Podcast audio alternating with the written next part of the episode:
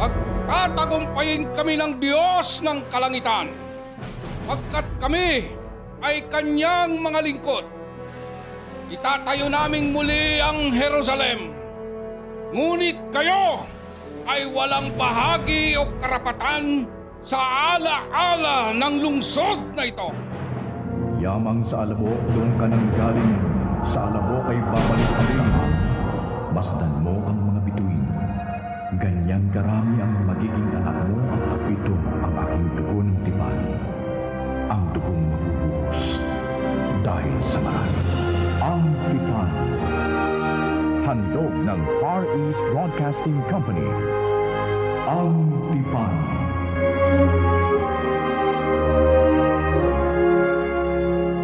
Ayon sa Biblia, ang kapangyarihan ng panalangin ay ang kapangyarihan ng Diyos na duminig at sumagot sa mga panalangin. Kayang gawin ng makapangyarihang Panginoon ang lahat ng mga bagay. Walang bagay na imposible sa Kanya. Inaanyayahan ng makapangyarihang Diyos ang kaniyang mga anak na dumalangin sa Kanya. Ito ay para sa kalwalhatian ng Diyos at mula sa puso ng isang taong matuwid sa harapan ng Diyos. Hindi sa ating mga sarili nagmumula ang kapangyarihan ng panalangin. Hindi ito sa pamamagitan ng mga espesyal na salita na ating sinasabi o espesyal na paraan kung paano natin sinasabi ang mga salita o kung gaano kadalas itong sinasambit. Ang kapangyarihan ng panalangin ay hindi nagmumula sa mga imahen, kandila o kwintas na ating sinusuot.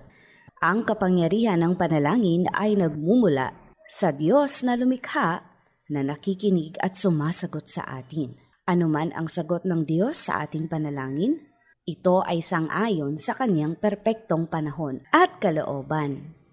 Ako po si Joe Cabrera Alabastro at ito ang Tipan.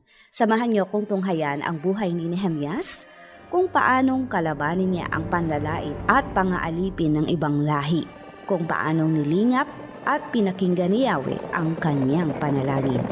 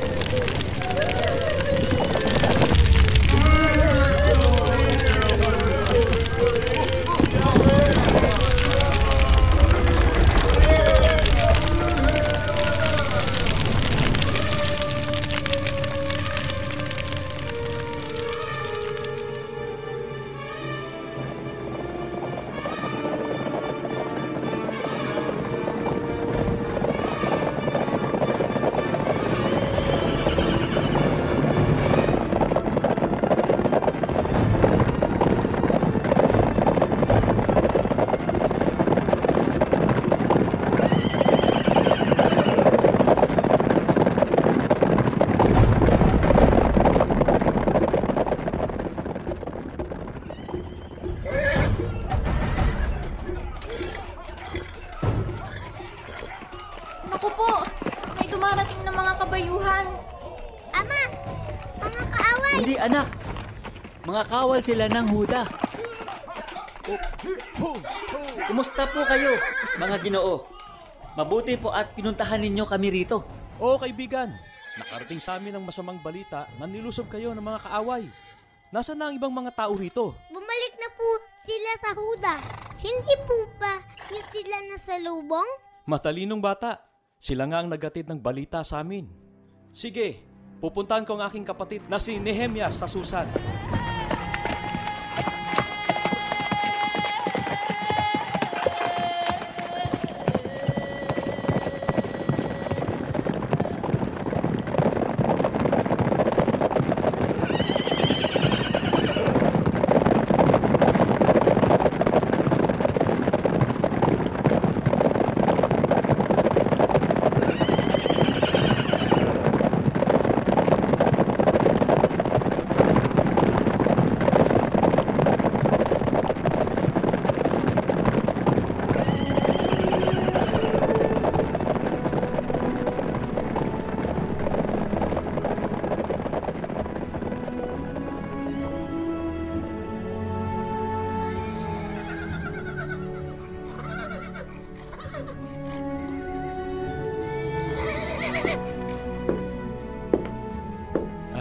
Nehemias, Hakalias, kamusta ang inyong paglalakbay?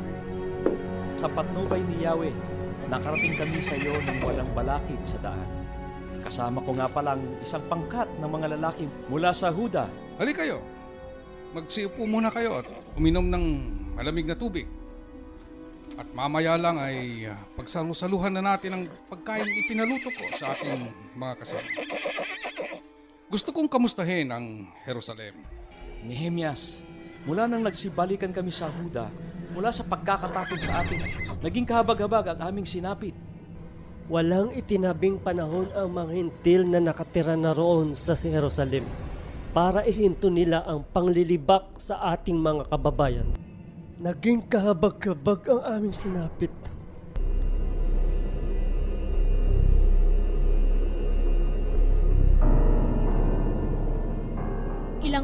Siyang di tumitikim ng niluto nating pagkain.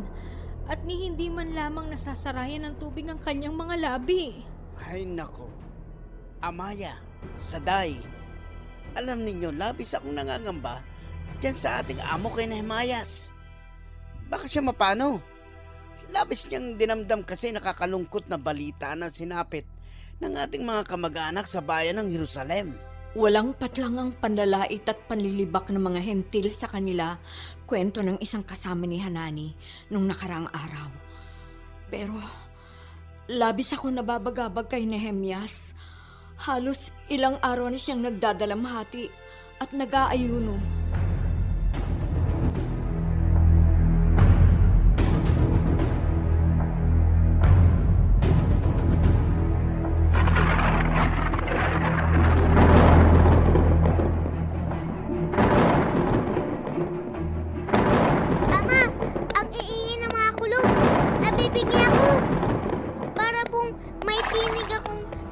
Narinig sa langit. Si Yahweh po. Oo nga anak, hudyat yan na may paparating na malakas na ulan. Narinig ko po. Iba pa daw ang templo sa Jerusalem. Kapag alala anak, tutulong tayo sa pagtatayo ng muog.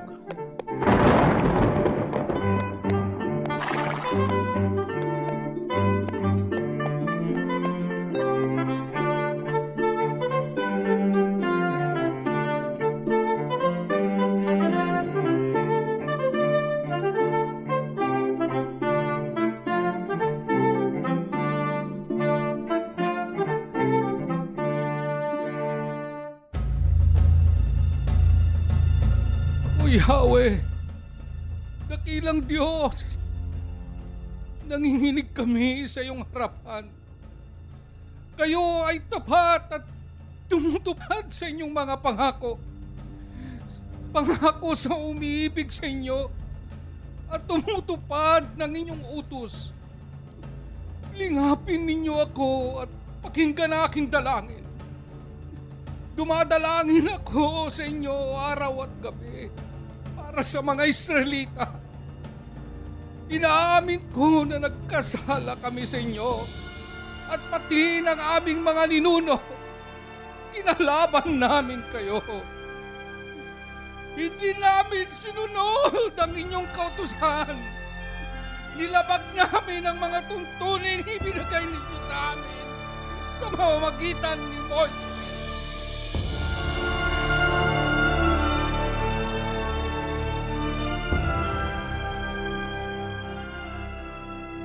Sinabi ko kay Moises, Kung kayo'y tatalikod sa akin, pangangalatin ko kayo sa gitna ng mga bansa. Subalit, kung manunumbalik kayo at tutupad sa aking mga utos, kahit saan kayo mapadpad, titipunin ko kayo muli. Dadalhin ko kayo sa lupaing inihanda para sa inyo at sa sa inyo. O Yahweh, sila inyong mga lingkod na tinubos ng iyong kapangyarihan at lakas. O Yahweh, dinggin ninyong dalangin naming kaming inyong lingkod na nagnanais magparangal sa inyo. Pagtatagumpayin po ninyo ang aking lakad ngayon at loobin po ninyong kahabagan ako ng hari.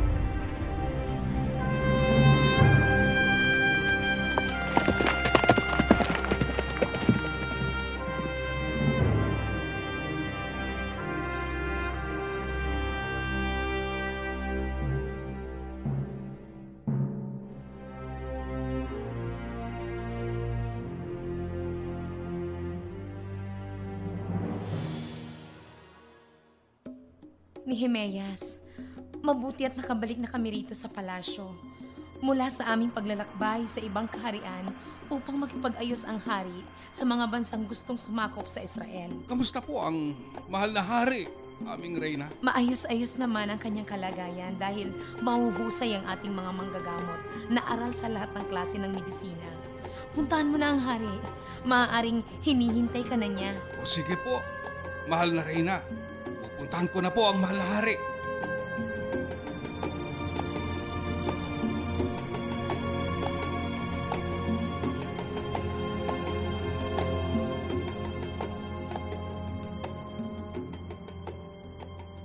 Magmula ngayon, Nehemias, ikaw na ang mamamahala sa aking mga inumin.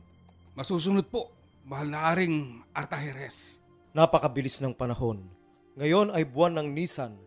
Halos ikadalawampung taon na ang aking paghahari bilang si Haring Hartaherhes. Herhes, si Haring Harta... Opo, mahal na haring Artaheres.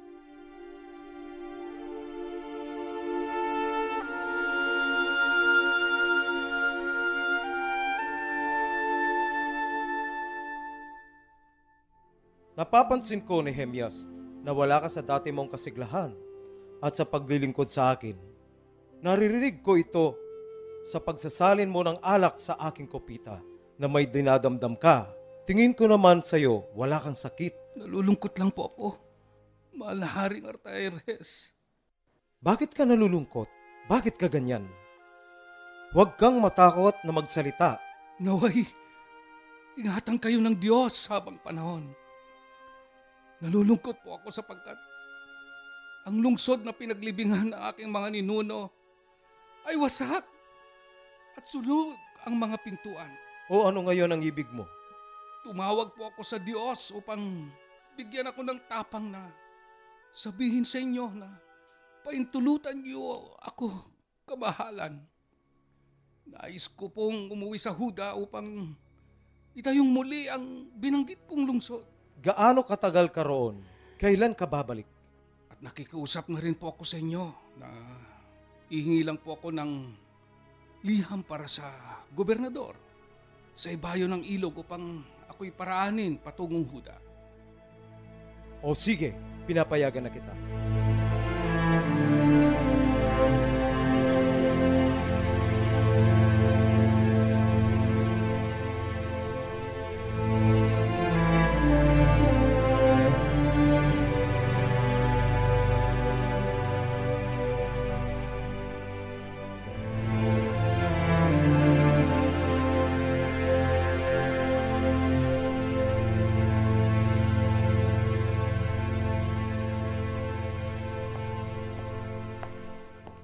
Ito na ang hinihingi mong liham sa aking asawa. Ipinaaabot niya sa iyo. Salamat po, mahal na Reyna. Dalawang liham. Para saan pong isa?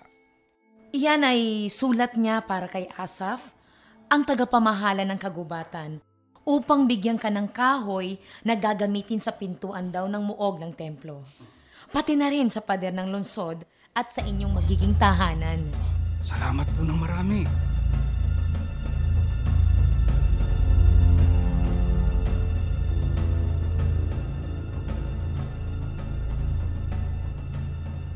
Ito ang Ang Tipan.